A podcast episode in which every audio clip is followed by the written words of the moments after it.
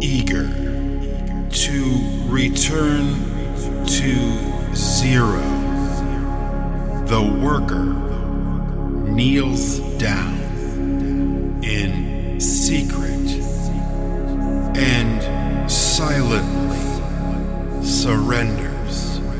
his heart back to love,